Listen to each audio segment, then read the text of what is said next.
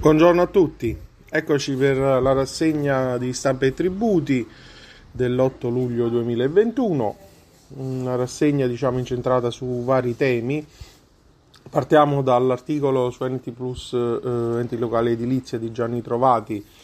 che affronta il nodo del salvacomuni e dell'emendamento eh, che è stato approvato al ehm, DL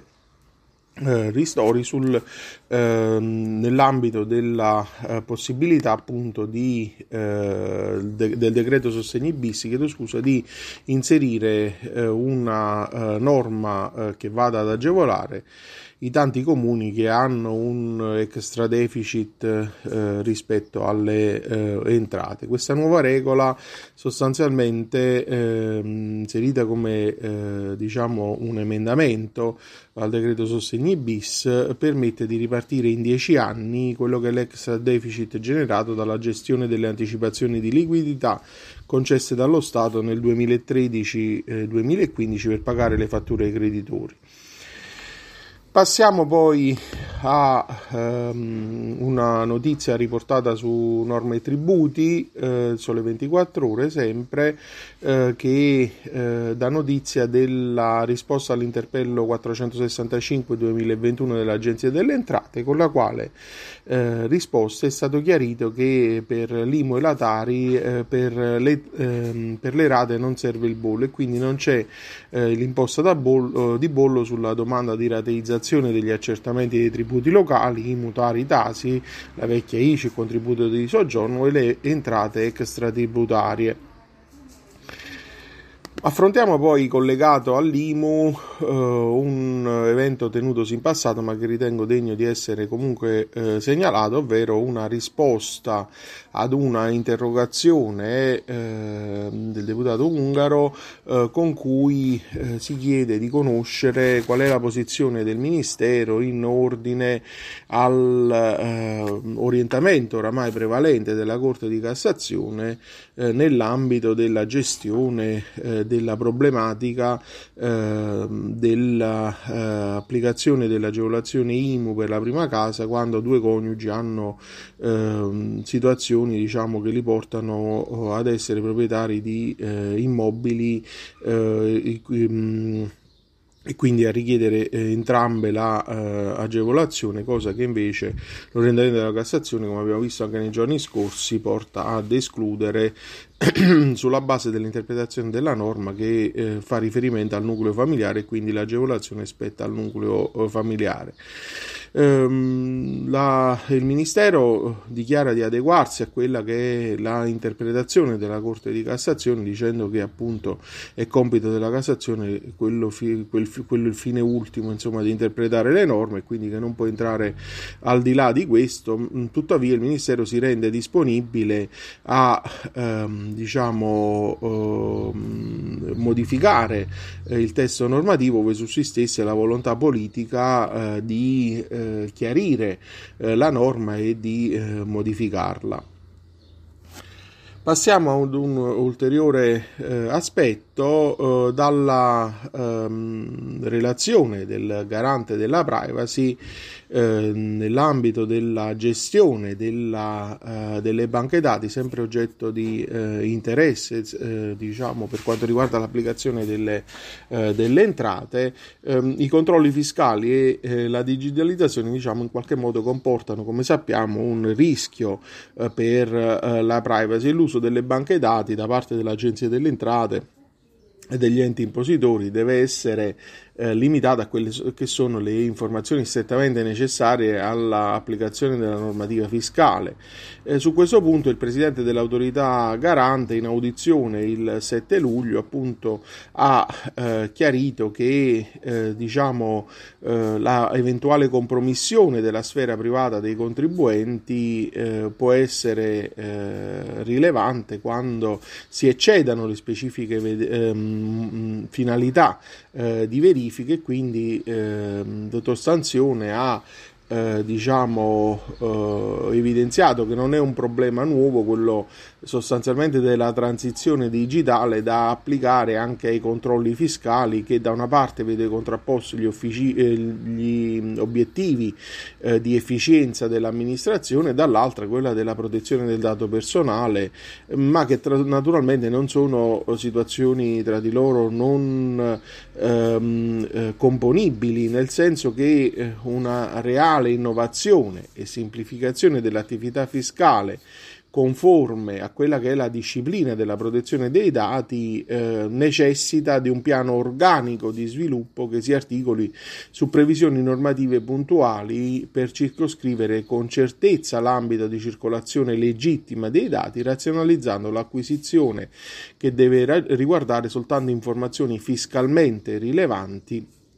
ed, eh, ed eh, evitandone la duplicazione su garanzia di sicurezza adeguata e su stringenti presupposti soggettivi e oggettivi di accesso. Questa è la sintesi diciamo, delle affermazioni del garante eh, della privacy nell'ambito della eh, sua audizione e eh, diciamo, la digitalizzazione delle banche dati pubbliche naturalmente anche in ossequio a quello che è previsto nel PNRR è in una fase di accentuato eh, sviluppo e quindi eh, quella che è l'esigenza primaria dello Stato di eh, mettere in piedi delle azioni di contrasto all'illusione e all'evasione che siano eh, efficaci eh, si mh, mm, sviluppa sempre più nell'ambito di utilizzo di archivi come ad esempio quello non so dell'INPS ma dall'altra parte i controlli fiscali possono rappresentare come abbiamo detto un inevitabile ehm, intromissione nella sfera giuridica giuridica del eh, soggetto privato e quindi per questo vanno oh, contemperati. Naturalmente quello che è l'interoperabilità dalle banche dati, l'optimum a cui stiamo tendendo e su cui si sta lavorando,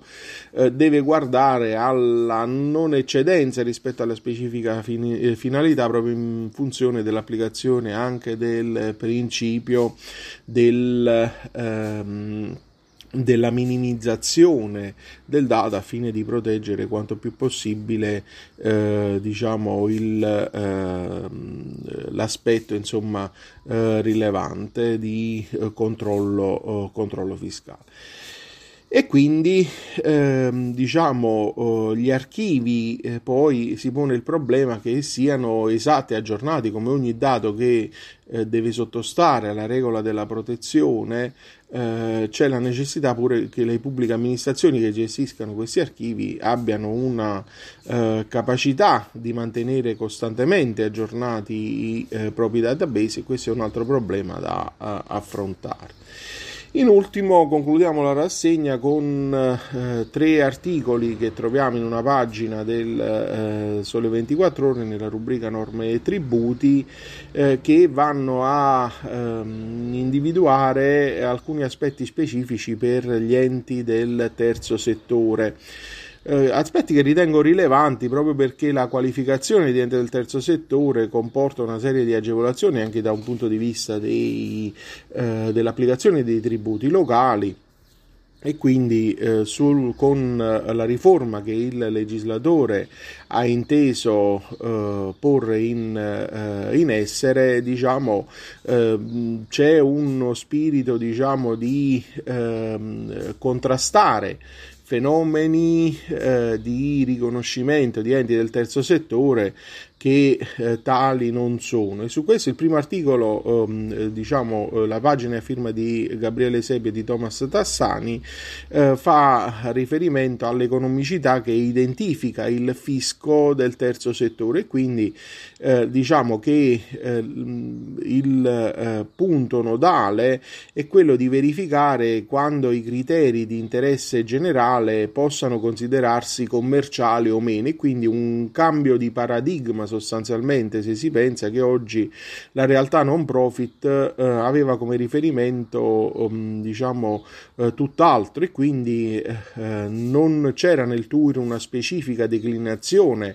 eh, della commercialità per gli enti no profit e ci si rinviava a, ehm, si rinviava a alcune norme del codice civile. Invece oggi si guarda alla economicità dell'ente cioè nella realtà del terzo settore le, l'elemento maggiormente significativo è quello della economicità, eh, inteso come presupposto della commercialità e quindi consistente in un modello gestionale che è idoneo a coprire i costi di produzione. Quindi con questa logica diciamo la non commercialità va inquadrata nel senso di rapporto tra costi e ricavi e quindi si considerano come non commerciali le attività svolte a titolo gratuito o dietro versamento di corrispettivi che non superano i costi effettivi e questa non commercialità potrà verificarsi anche in presenza di lievi oscillazioni tra i costi e i ricavi nel limite del 5% a condizione però che questo non, ti, non si protragga per più di due periodi periodi di imposta consecutivi, quindi è un bel limite questo, pensiamo non so a quante fondazioni, associazioni hanno un differenziale importantissimo tra i costi e i ricavi che investono poi pure in finalità nobili, casomai, però questo è un problema serio perché diciamo nella eh, ottica del legislatore la differenza tra costi e ricavi non può superare il 5% eh, del eh, discostamento e quindi diciamo eh, quando ci sono poi attività di interesse eh, generale eh, sarà necessario tenere conto di criteri che siano specificamente definiti e quindi accanto al requisito della strumentalità eh, che ricorre ogni qualvolta l'attività viene esercitata per la realizzazione delle finalità civiche, solidaristiche e di utilità sociale dell'ente gli enti del terzo settore dovranno rispettare anche quello della secondarietà cioè per queste uh, ulteriori attività sarà necessario tenere tener conto di due parametri eh, quantitativi da utilizzare alternativamente, cioè dovrà verificarsi che i ricavi da attività diverse non siano superiori al 30% delle entrate complessive dell'ente oppure al 66% dei costi eh, complessivi. E quindi si avvia una, sfida importante per gli enti del terzo settore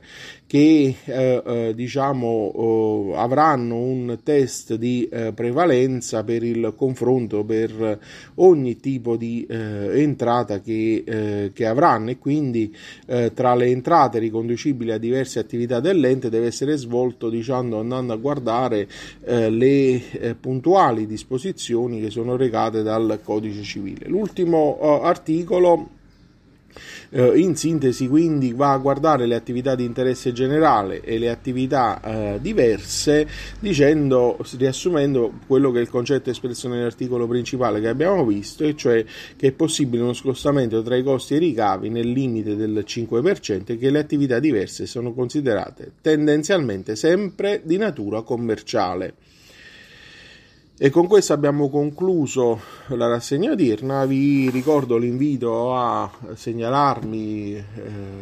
articoli, sentenze che possono essere di interesse, eh, fornirmi critiche, suggerimenti eh, e mh, mm, vi saluto e mh, mm, vi aspetto domani per la stessa eh, rassegna. Buona giornata.